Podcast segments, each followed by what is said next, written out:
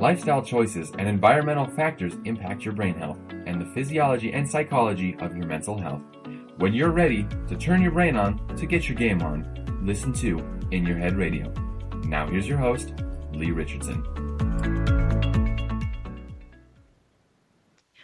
Have got quite a show for you guys today. We've got Paula Munier. She's a senior agent and director of storytelling with Talcott Notch Literary. She specializes in commercial fiction and nonfiction, and she represents many wonderful crime writers. She's also the USA Today best-selling author of the Mercy Carr Mysteries, A Borrowing of Bones, the first in the series. She was nominated for the Mary Higgins Clark Award and named the Dogwise Book of the Year. It doesn't get any better than that if you're named the Dogwise Book of the Year. She's also written Blind Search, and this was inspired by the real life rescue of a little boy with autism who got lost in the word, the woods. She's got a new book coming out in 2021, The Hiding Place. Can't wait for her to tell us what that's going to be about.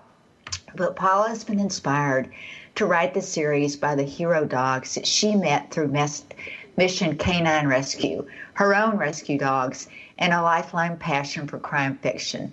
She's also written three popular books on writing Plot Perfect, The Writer's Guide to Beginnings, and Writing with Quiet Hands, as well as Fixing Freddie and Happier Every Day. So, Paula, thank you so much for being with me today.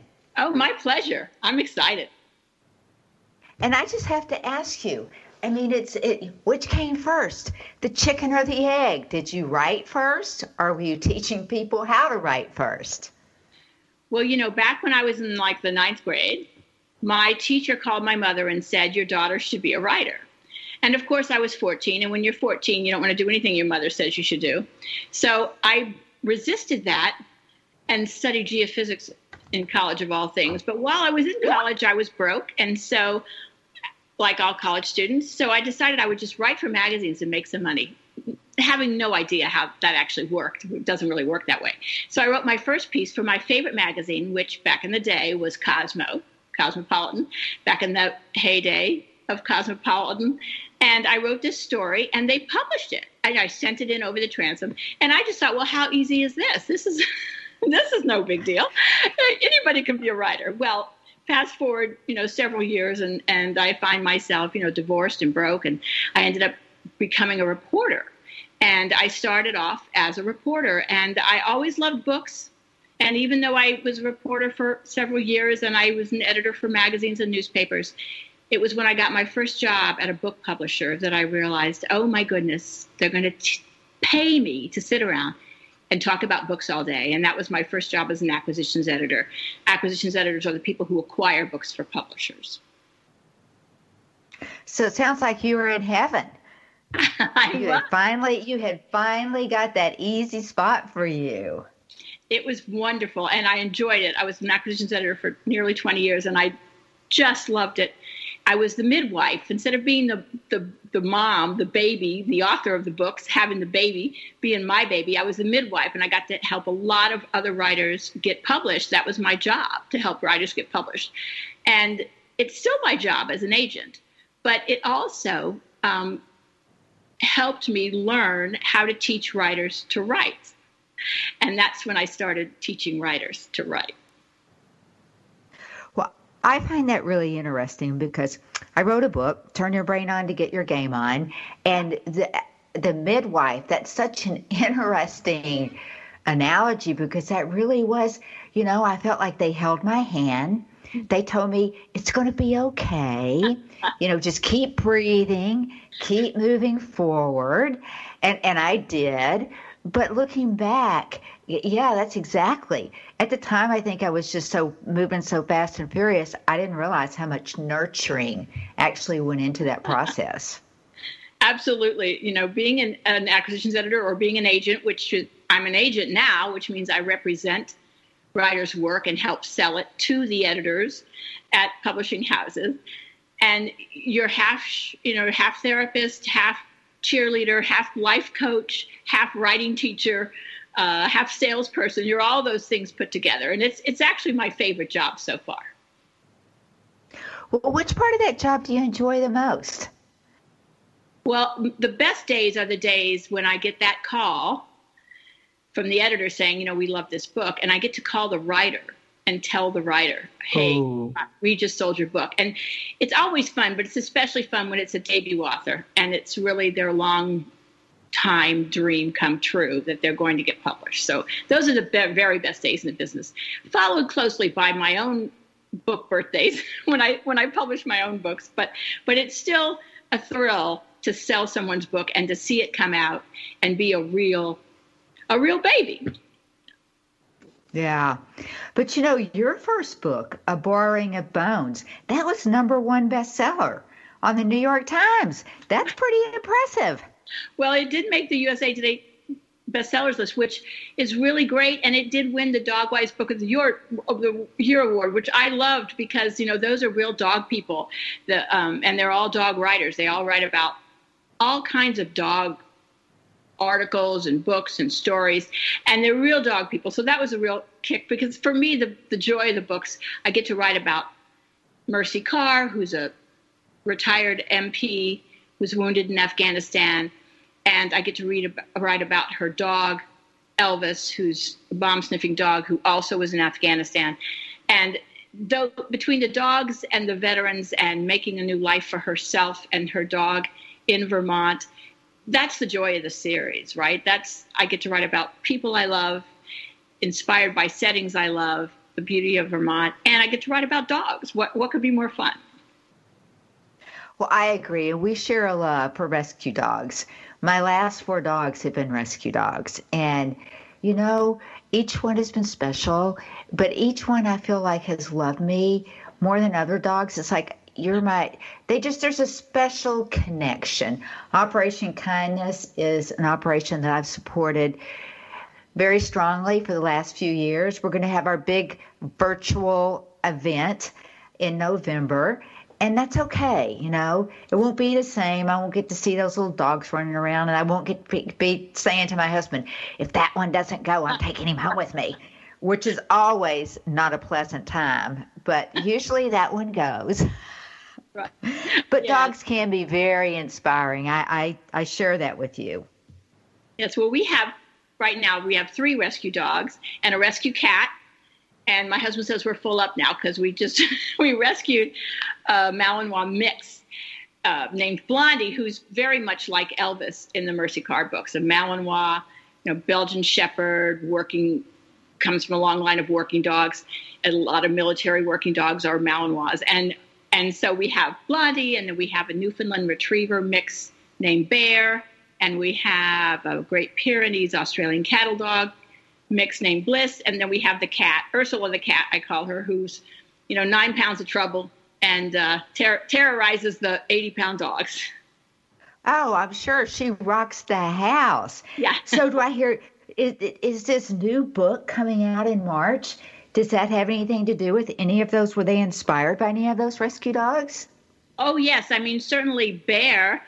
Um, in the books, it's Mercy Carr is the female vet home from Afghanistan, and Elvis, former military working dog. They team up with the local game warden and his search and rescue dog, who's a new Newfoundland Retriever mix named Susie Bear, very much inspired by Bear.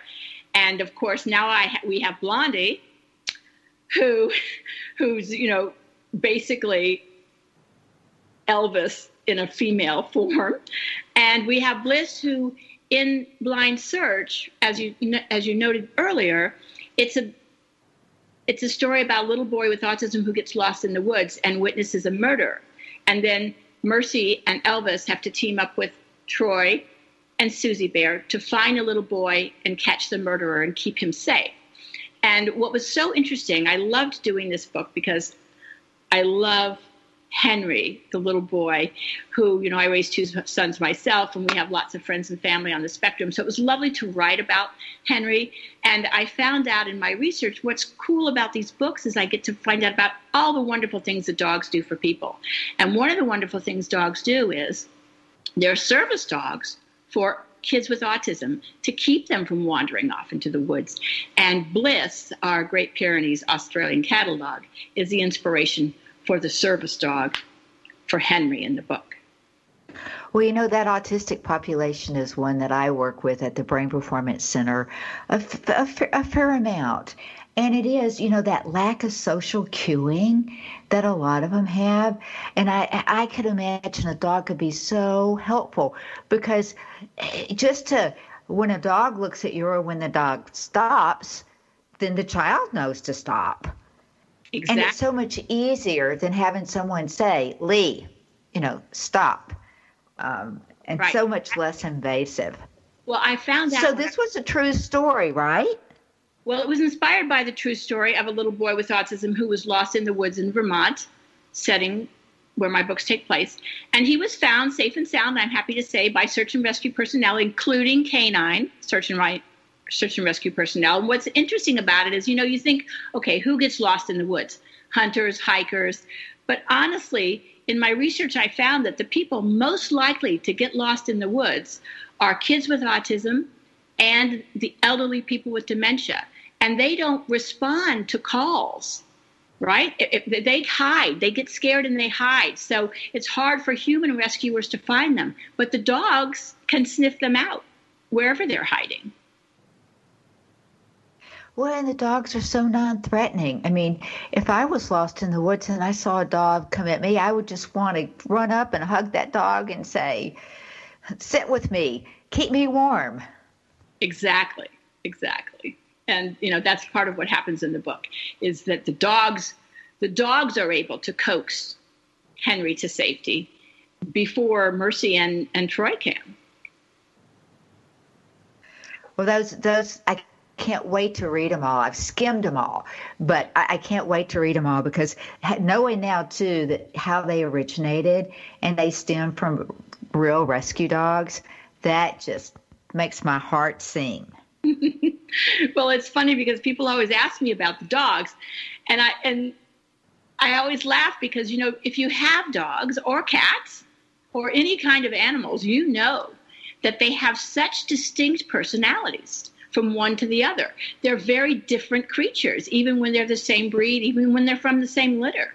So that's what's fun is to is is to people say, Do you make this up? I said, I don't have to make it up. I just have to pay attention to my dogs, you know. No, I agree. I have my two rescue dogs right now. I have Barnaby, and he is a French Bulldog Pug mix. And then I have Mr. B, and he is a Pug Terrier mix. And I couldn't make up the stuff that they do. I'm not that creative. Just watching them, you know, chase each other around the house or watching them, they sense when the other one needs something. Or it's incredible. It, it truly is incredible. And I can tell that you're very observant, that you must tap into that very well. Well, yes, and I, I just love the dogs. And, you know, certainly, you know, now of, of all times, it, they're such a comfort. And, you know, you walk them you, and you play with them, and, and they're really a comfort and a distraction from, from, you know, what's going on in the world. And when you're feeling bad, there's nothing better than a cat in your lap or a dog at your feet. I totally agree. And one of the best things that I think has come out of the COVID 19 is the shelters are being emptied. The mm-hmm. dogs that are in shelters are finding homes. That I'm always looking for the good. Um, and so, so to me, that there is some goodness in what we've been through the last months. Yes, and another plus is that people have rediscovered their love of reading, which is good for writers and and for readers too, because re- reading is is a particular kind of escape and a particular kind of distraction and comfort to people that a lot of people, you know, they they didn't have time to read before, and now they're learning and loving reading again. And I think you bring up a really good point. and and I guess I'm an old fuddy dud, because I know everybody does the audibles and the Kindles and all that, but I've got to have the book in my hands. Oh, yes. Everybody loves a, a, good book in their hands. And, you know, it's funny. A lot of people have told me that they're suffering anxiety now so that they can't focus on a, on a book in their hands or even on their Kindle. So they're listening to Audible, you know, to, to, to novels and stories and books you know, on audio because they don't it, somehow it's easier for them. So even if you find it difficult to read on the page, you can listen. Well, you know, in that auditory processing, I think it's easier to go in and out with auditory processing than it is visual processing. Working with the brain, I mean, to me, auditory processing, that's the temporal lobes, visual processing, that's the occipital lobes. But even if you hear 80% of it, you can follow along and you can guess. But with reading, you know, you can't miss 20% of it and really be able to comprehend and say, this is what, this is how I answer the question. Right. I mean, I don't usually listen to many books on on audio. I used to when I commuted and spent a lot of time in the car. I would listen to my favorite writers, and it was great because not only could I listen to a story, but it would automatically put the kids to sleep. Something about the the rhythm of the narrator's voice would put them to sleep immediately. But now I can't. I can't. My husband listens to my book on audio, but I just can't because I would hear every mistake and I would hear everywhere I wanted to rewrite. So I don't listen on, on audio. So you you critique yourself as a writer, and while at the same time that you write those books. It never ends. I mean, I was an editor for a long time. I'm still an editor. I still edit myself, and I still get edited. I think a lot of writers think, "Oh, we get published, and that you know, I'll never be edited again." It doesn't work that way at all. What I tell my clients is, if you get a, a you know, you're if you're traditionally published, what you get in effect is a master's class in writing and publishing on the publisher's dime because you I have a brilliant editor and he you know they save you a time and time again. Everyone needs a fresh set of eyes. Everyone needs that. And you know if you're smart you embrace that revision process because it's what saves you in the end oh, and such, you know, what another perspective can bring, and just how somebody else looks at something. You know, to me, that's blue. Well, to me, that's green. Okay. So maybe that person in the middle, it's turquoise. But let's figure that out. And that's why, you know, so the more and more people that can relate to it and understand it, the better it is for everybody. Well, absolutely. And, you know, once someone once said that writing was the most difficult of the arts because it didn't appeal directly to a sense like music you know appeals to hearing and and visual arts appeal to your sight because what is writing? It's just it's just little black marks on white paper that are basically symbols that i write down meaning one thing and then it has to be translated into the reader's brain and you hope that those symbols mean the same thing to them. So it's kind of a magical process really well, I think it is. And, you know, it's interesting because I've got clients that, that I've got one client that wants to write a book, and but she she has told me, I can't get it out of my head. I know it in my head. I know what I want to say, but I cannot put it down on paper. You know, how do you explain that, Lee? And I'm like, well, I think that may be, um, you know, that may be a coherence issue, how the brain shares information. Because the truth of the matter is, is that that's a good question. You know, is it is it an interfere of putting it on paper, or is it that transformation that has to ha- happen in the brain? And that is actually a coherence issue. But it's to me, writing is a gift, and somebody at 19, I was a Cosmo girl in those college days too. and to be published in Cosmo, oh my gosh. At I mean, at that point in time, that was the end all. Well, it was a big thrill, that's for sure. And it really gave me such confidence, undeserved really, but it was confidence that that served me well over the course of my career because I always figured, you know, if Cosmo would publish me, I, I should be okay in the long run. And it gave me because I had it, it's like beginner's luck, right? You have beginner's luck, and then that that that helps you endure the bad times and persist during the bad times. Well, you know, and, and you bring up the bad times, and Lord, this 2020 has been a challenging year for everybody. And 2020 has had some unusual struggles and some things that we've never thought about or dealt with. And I think that when times get bad, it's when we feel the need to express ourselves. And some people do that verbally. Some people, but some people do do that in a written way. Are you seeing more people starting to write now? Are you seeing any change in that? Absolutely. Well, first of all, a lot of people have more time. They're not commuting, they're at home, you know. Um, so they have more time, so they're finally writing that novel they always wanted to write. They're finally putting down on paper their memories for their memoir. They're, they're finally getting to it. And there's also, I think, an element of if not now, when, right? Now's the time. And so I think a lot of people are turning to writing as a release, as an escape, but also as a way of processing what's going on. I just did a, a column for careerauthors.com, which is a website I'm part of, and it was about, the, I called it, you know, oh, the places you'll go. Because right now we can't. I love that book. I love that Dr. Seuss book. It's a fabulous book, and and and it reminded me that you know, my daughter and my granddaughters live in Europe, and I haven't seen them now for over a year, and I don't know when I'll get to see them. And it just, it just breaks my heart. I miss them so much, and sure, I Zoom, but it's not the same. So I started a novel set in Europe, and I can populate it with all my favorite people. I, I can visit the places I miss so much now and the people I miss so much now. And writing gives you an opportunity to do that to escape your real life circumstances circumstances and, and so if somebody you know wanted to write you've got three books. You've got plot perfect building unforgettable stories scene by scene. You've got the writer's guide to beginnings how to craft story openings that sell. And you've got writing with quiet hands how to shape your writing to resonate with readers. Which book should they pick up first?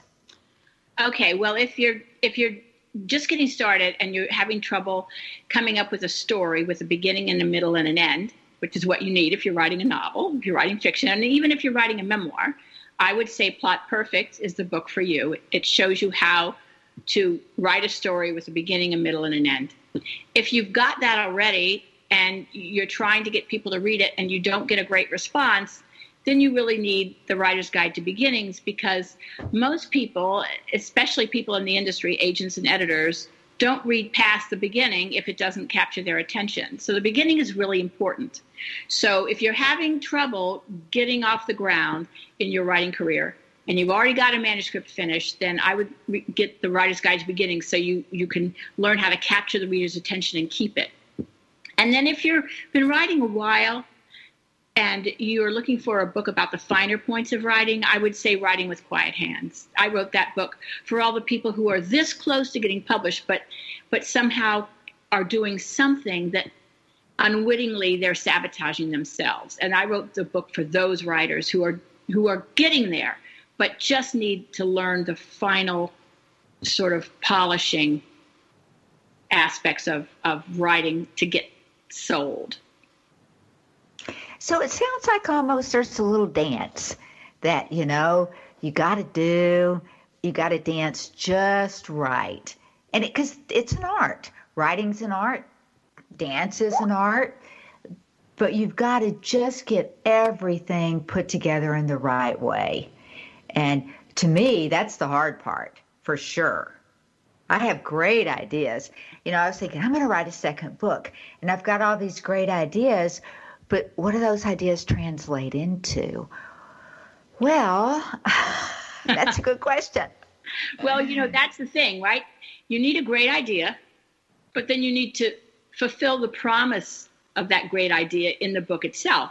And that's a tall order. It's not easy to get published. I mean, it's it's not easy to be a good writer. It's not easy to take well, first of all, it's not easy to come up with a great idea. And then it's not easy to execute that idea in, a, in an engaging, insightful way. But I, I have every confidence you can do it. I'm glad to help. Why, thank you. And you may be hearing from me because, you know, and I think that one of the things when I wrote Turn Your Brain On to Get Your Game On, I wrote that because really I wanted people to know it is okay not to be okay. I people come in and the first step is I do a 30 minute consultation. And when I say, "Gee, sounds like you're a little depressed." I'll see the eyes go to the floor. Or if I say, gee, sounds like you're a little nervous, I'll see the shoulders become earrings, you know, and it hit me. People don't think it's okay to have mental health issues. And so in the next book, you know, I thought, well, maybe I'll write it's okay to not be okay. But but whatever I think where your passion is, for me, it certainly is the mental health piece of it and the brain. Uh, but whatever your passion is, if I feel like if I can tap into that, then I can be compelling. You know, we've got a couple of minutes left before break. What do you have to say about tapping into that passion? Well, I think it's critical. You know, they always say write what you know, and I always say, well, yeah, write what you know, write what you love, and write what you'd love to know. And now that we're all stuck at home, I say, and write where you'd love to go. I think those are all fun things. You know, that if it's not fun, if it's not compelling, if it's not engaging, if it doesn't get you all worked up, if your own writing doesn't get you all worked up and excited, then you're not going to be able to excite a, a, reader. So you have to follow your passion. And honestly, that's what the arts are for. You know, finding a way to express our passion and find meaning in that passion. Well, you know, when you think about writing, how long has that been in existence? Forever. Before before we celebrated dance or music, people were writing. Sure, storytelling, sitting around the campfire, telling stories. Storytelling is is endemic. It, it, it is the human condition, right? And it's our way of teaching our children and our grandchildren, our great grandchildren, what we've learned during this life. And a lot of that's what we learned when from our parents and grandparents and great grandparents. It's this oral storytelling tradition written down. That's what writing really is. That's a great way to describe it. We're going to take a break, and when we when we come back from break, I'm going to switch a little bit on you because I really want to know more about happier every day. I think you know I saw a study that in 2020, 83% of the people feel like the nation is the most unsecure that it's been in history. And you know I think it's stressful, and we all need to tap into how we can be happier every day. And that is one book I did read.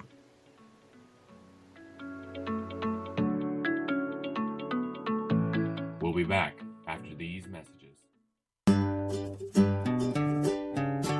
Close your eyes and imagine living your life without limits. Where would you go? Who would you meet? What would you do? During an Uncover Your Hidden Genius session, you will discover what's keeping you from living your life with purpose, passion, and fulfillment of your potential. You'll get a clear vision of the steps you need to take to uncover your hidden genius so that you can live a life without limits. Sessions can be done over the phone, Skype, or in person. Find out more at www.joycebufordempowers.com or by calling 903 287 0747.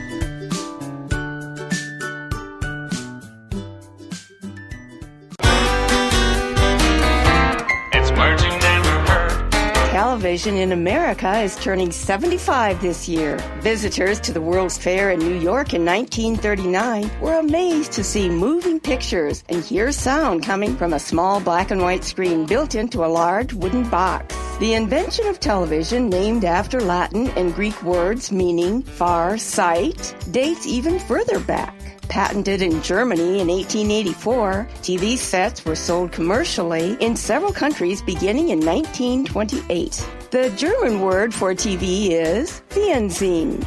Zenith introduced the Lazy Bones remote control in 1951, giving birth to generations of couch potatoes. In Britain, another word for the television remote is the Snibbly Bibbly. It's words you never heard. I'm Carolyn Davidson, and you can have fun challenging your words you never heard vocabulary with my free app, Too Funny for Words.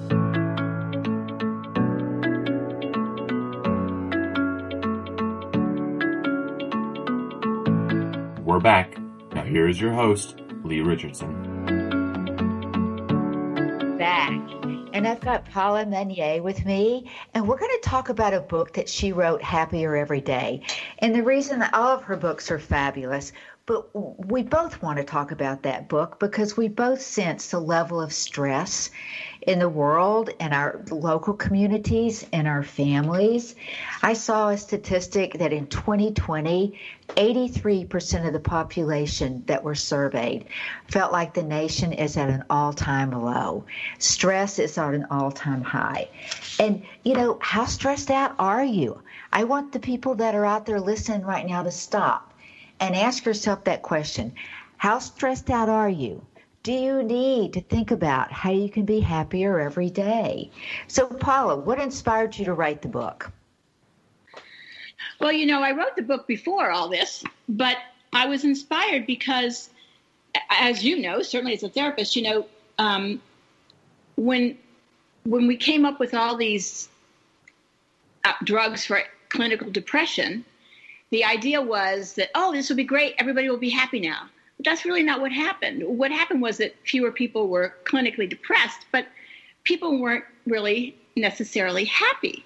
And certainly people aren't happy now. I, I think it's such a difficult time for everyone. And so when I wrote the book, I was writing it for normal times when people are unhappy because I, I know a lot of unhappy people.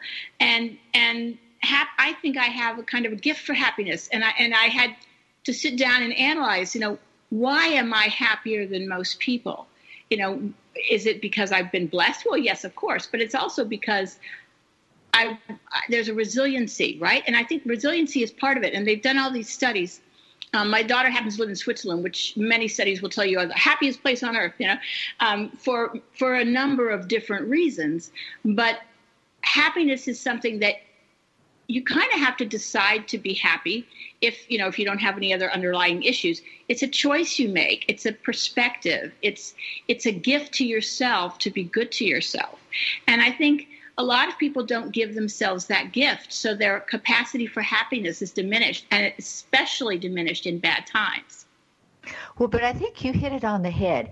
Happiness is a choice.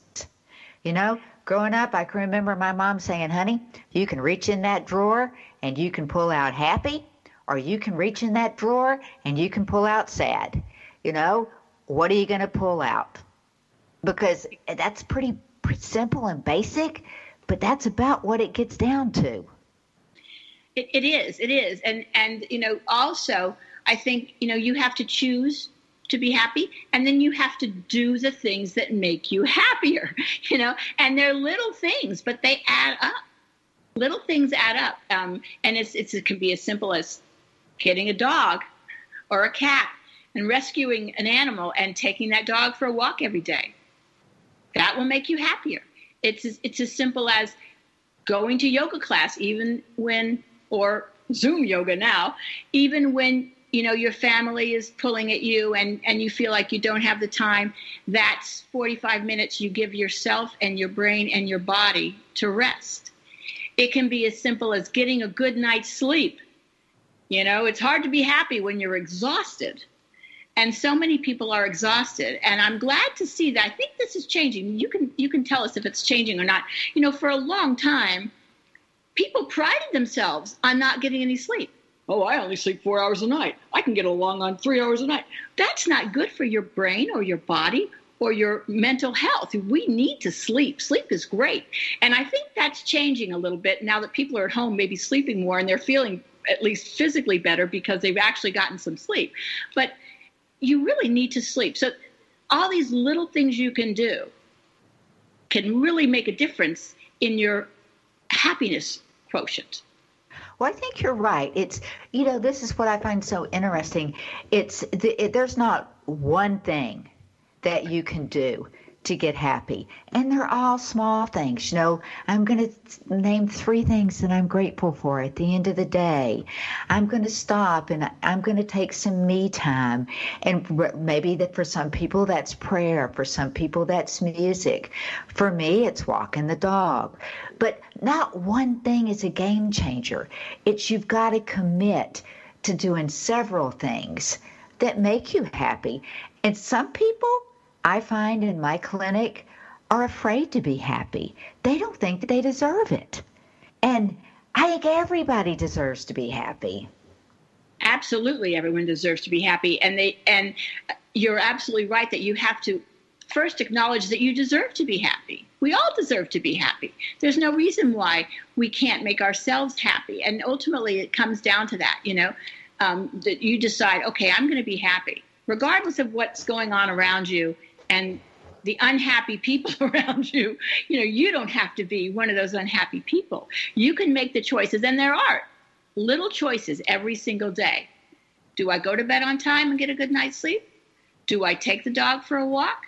Do I take 20 minutes out to meditate?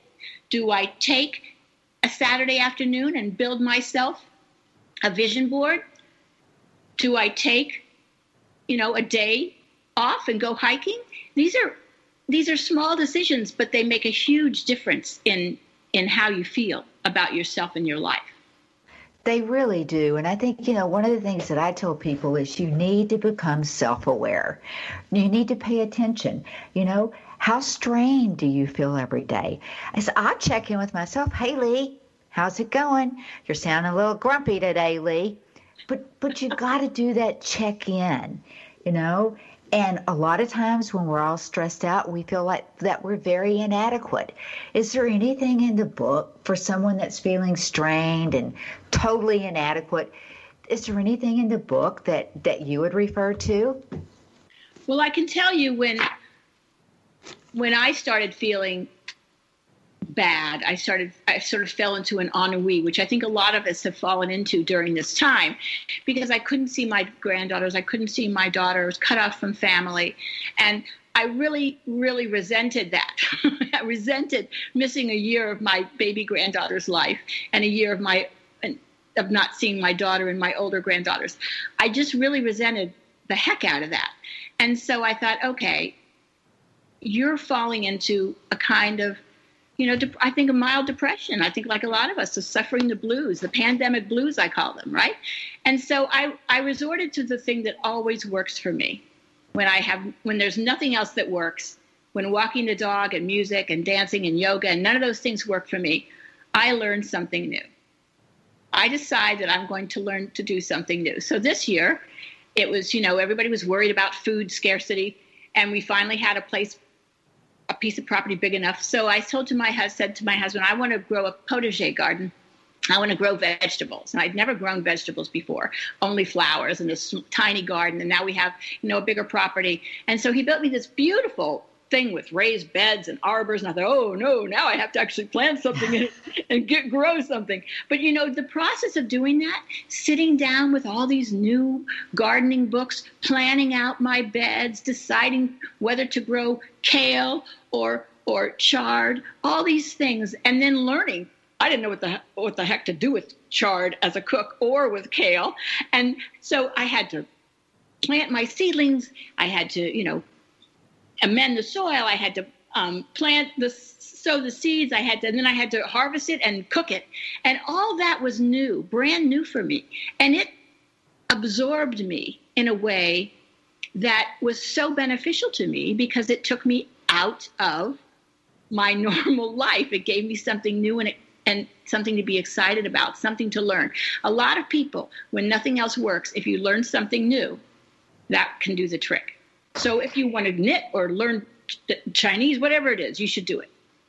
Well, you make a good point. Honestly believe people need three things in their life. One, they need something to do. Two, they need something to love. Mm-hmm. And three, they need something to look forward to. And if it's sim- as simple as I can't wait to see that break the ground, or I can't wait to pick that and bring it in and chop it up and cook it. I mean, those are things that we get energy from. Those are things that I I get a feeling of accomplishment. When I was closed down for six weeks and I decided I was going to paint. Ah. I've never painted. And and I had some a son-in-law that gave me some good guidance and basically just said just, you know, he showed me how to move the brush and the spatula. Okay, go do it. and I really, you know, first I tried to make this piece of art, and then I tried to tell a story. It had the heart and the soul in it.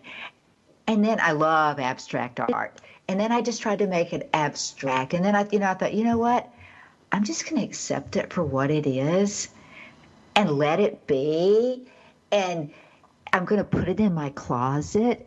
Nobody else is going to see it. But I get great joy from looking at that. I was doing a Zoom call with them a couple of weeks ago on there. Is that the PCR in the chair? I'm like, oh, can't believe you noticed.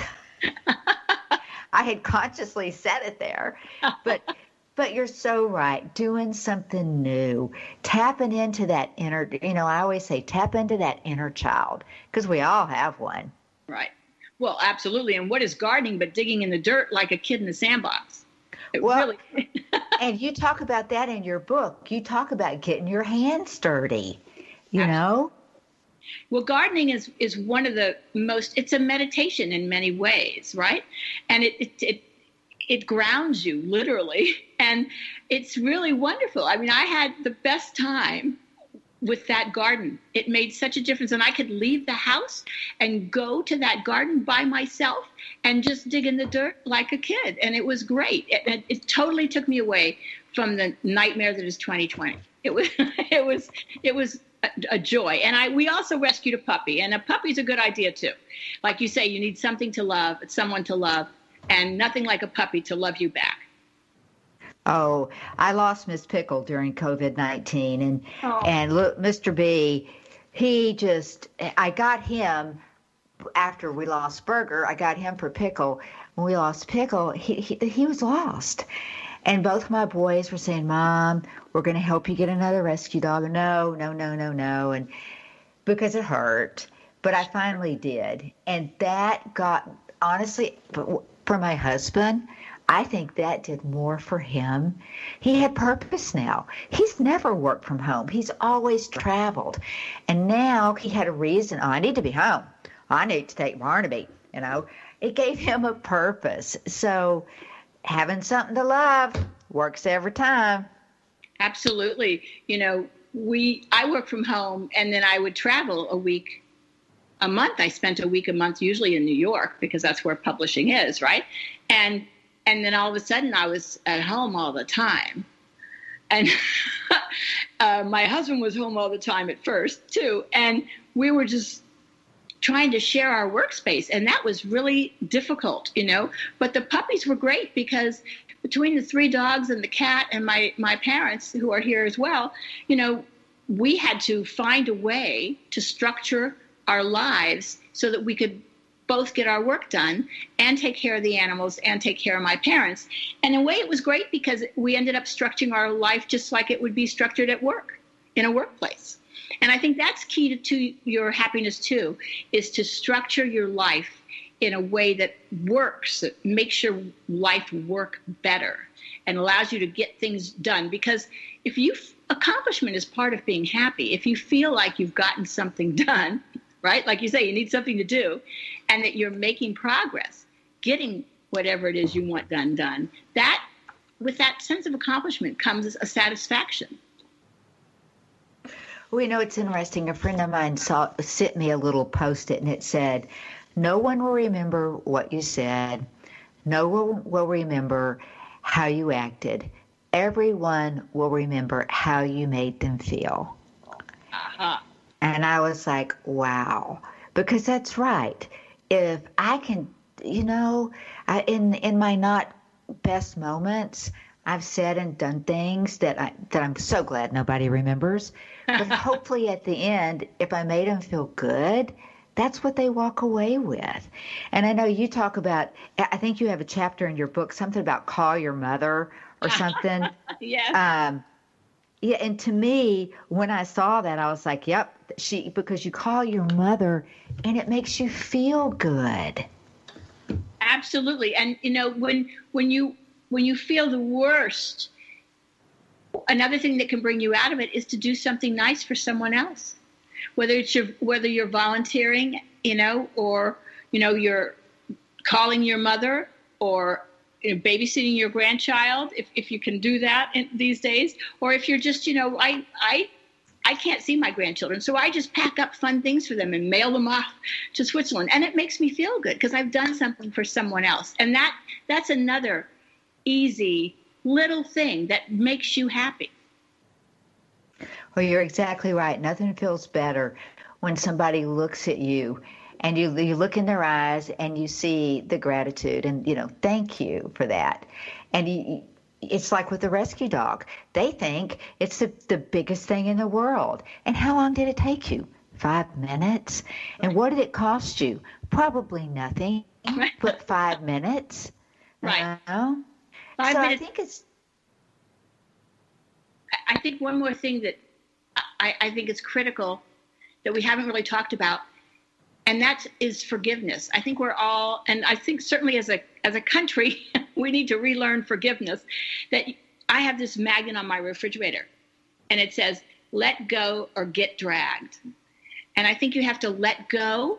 Part of being happy is letting go of the bad things, the happiness, the bad feelings, the disappointments, the betrayals, even. If you can let go of those, it frees you to be happy again. And it, that's a question of forgiveness, forgiving yourself for, like you say, we all say these terrible things and or do these things. We're like, oh, oh, I should never have done that. Oh, you have to forgive yourself and then forgive other people too, and that really frees you up to lay the foundation for real happiness. And that's hard. You know, and I think what I've heard several clients experience during the last few months is they're grieving. They're, they're, they're grieving for the loss of normalcy. What's normal? Can't go to the gym, can't go to church, can't go to work. You know, oh, I've got this two bedroom apartment. One room is school. You know, the kitchen's the office. It's it's just that whole grieving for for what you've lost, and we've all had to change our life in some way. We've all had to give up some things. Absolutely. I mean, I had a friend of mine say, "Oh, well, we're going to have an on, we're going to have a a virtual cocktail party, right? And we're all going to get on Zoom and and talk." And we've done that, and that's great. But but the thought of actually having a real cocktail, you know, really having meeting friends for dinner, it's enough to bring me to tears now because it, it just sounds so wonderful and something that you didn't appreciate necessarily at the time you could do it. But now I think we have to find other ways. And other ways to forgive ourselves and to forgive others and to get past this grief, to feel it and then get past it and find other ways to connect with people because we don't have the ways we used to have. We've some of us have lost jobs. Um, I think most of us have lost income. We've lost um, friendships, especially the ones that are hard to maintain. You know, in this sort of online environment, we've lost faith often too and and losing faith is, is a tough one. And i have a friend who's a pastor and she she says it's very hard on her parishioners not to be able to go to church. And so they do all these virtual virtual you know um, services but it's not the same. And it's really hard for people. So to hold on to faith and kindness and forgiveness especially now it's really a challenge but it, it is critical to to being happy. Well, you know what I associate happiness with is being fair, carefree, and that's really hard. To, and I don't think people want to be. You know, I do care. I think people don't want to be carefree, but I think that we have to have a certain amount of time every day where it is okay. You know, it's okay to be carefree, to just do a little dance if that gives me joy. Stand on my head if you're if you're into yoga do a headstand. But whatever it is you know you got to take time to be happy. Absolutely. I'm i'm on my very worst days. I, I don't leave the house much except like go to the grocery store and the pharmacy right? The things i have to do. I get in the car and I just turn up the music really loud and drive down these beautiful country roads here in New England, especially in the fall. And that makes me happy. And it's not doing anything for anybody but me. And I don't have to think about anything else but the beautiful foliage and the Beatles and and the and the road ahead of me. And it's it's a, a mini break. It's a break that does my mind and my body and my soul good. Well, you know, it's interesting because just hearing you say that, I spent 20 years in Connecticut, in Brookfield, Connecticut. And never forget uh, the the fall, you know, the most beautiful. Just hearing you talk about that, I had this flashback. And I was like, oh, yeah. I mean, because the colors, we don't have trees like that in Texas. We don't have the reds, the golds, the yellows, the leaves. Now, we also don't have the ice and the snow, for which I'm grateful. Right. But just hearing you say that, I was just that made me happy. So I think you know, taking being able to take the time and listen and, and allow yourself. Oh yeah. Oh, I remember. I remember the last fall that I was in Connecticut, and it was so vibrant, and it was so, you know, to remember the the good that's associated with it, because we're. This is a true fact. Every day we have three times more positive events happen to us than negative. But what do we remember? the brain holds on to the negative. And we've got to work at that. We've got to say, okay, big deal. So that lady cut you off. She didn't let you go first, you know? Um, instead of thinking about that, think about that lady that held the door for you. How kind was that? And, and this is what I told my kids when they were growing up. You always find what you're looking for. So if I were you, I'd start looking for the good instead of the bad. That's absolutely true. And, and if and if you need reminding, I spent an afternoon because, as I said, I, I decided I would write a novel set in Europe and, and populate it with all my favorite people as a way of, of sort of coping with this longing I have to see my family and to travel again. And I did a vision board and I put pictures of the family, several generations of women in my family, and I put pictures of Alsace, which is where our forebears are from. I put all these pictures and and postcards and maps, and it just made me so happy. It was the best afternoon I've had in a long time. And my mother, who is 85 and really hates not being able to leave the house, she hates it and not seeing her great grandchildren. She comes in every day and looks at that vision board because it makes her happy. Aw, what a great gift to be able to give somebody else happiness. That would make me happy to know that I could give her that. That's that's a great story. And it sounds like she is in a very well cared for, although she wants out. She sounds like she's very well cared for. That's for sure. Well, you know. She wants out, like all of us. She definitely wants out. But it's interesting because I did that vision board to make me happy.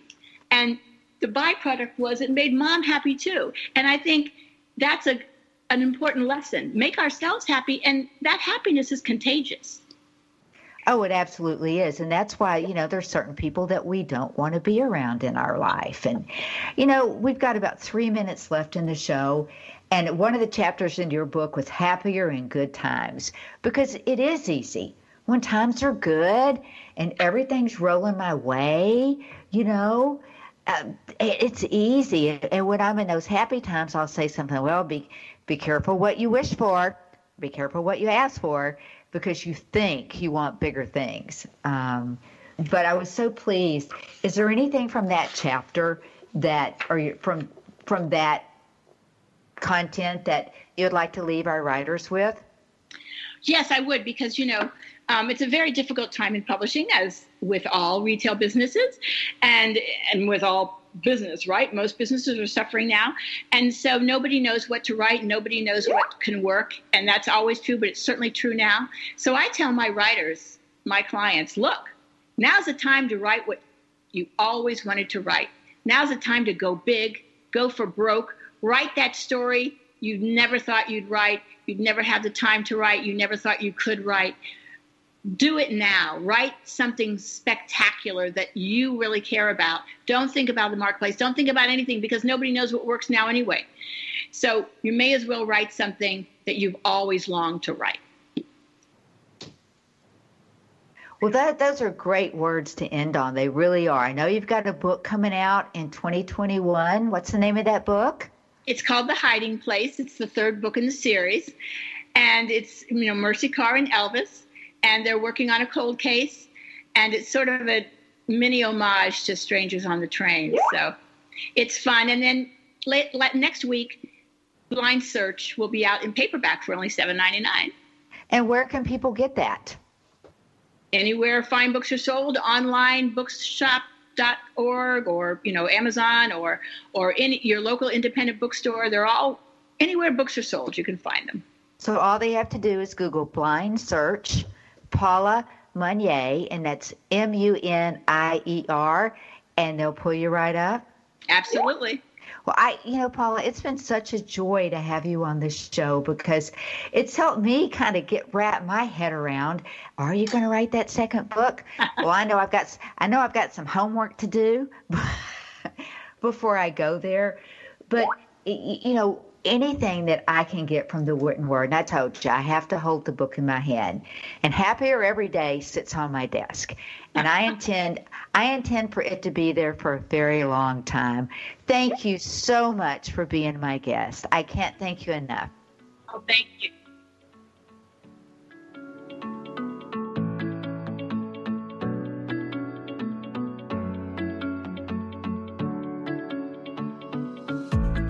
Behalf of Lee Richardson and the Brain Performance Center, we want to thank you for listening. If you'd like to hear more episodes like this, visit us on iTunes, Google Play, TogiNet, Stitcher, iHeartRadio, Spotify,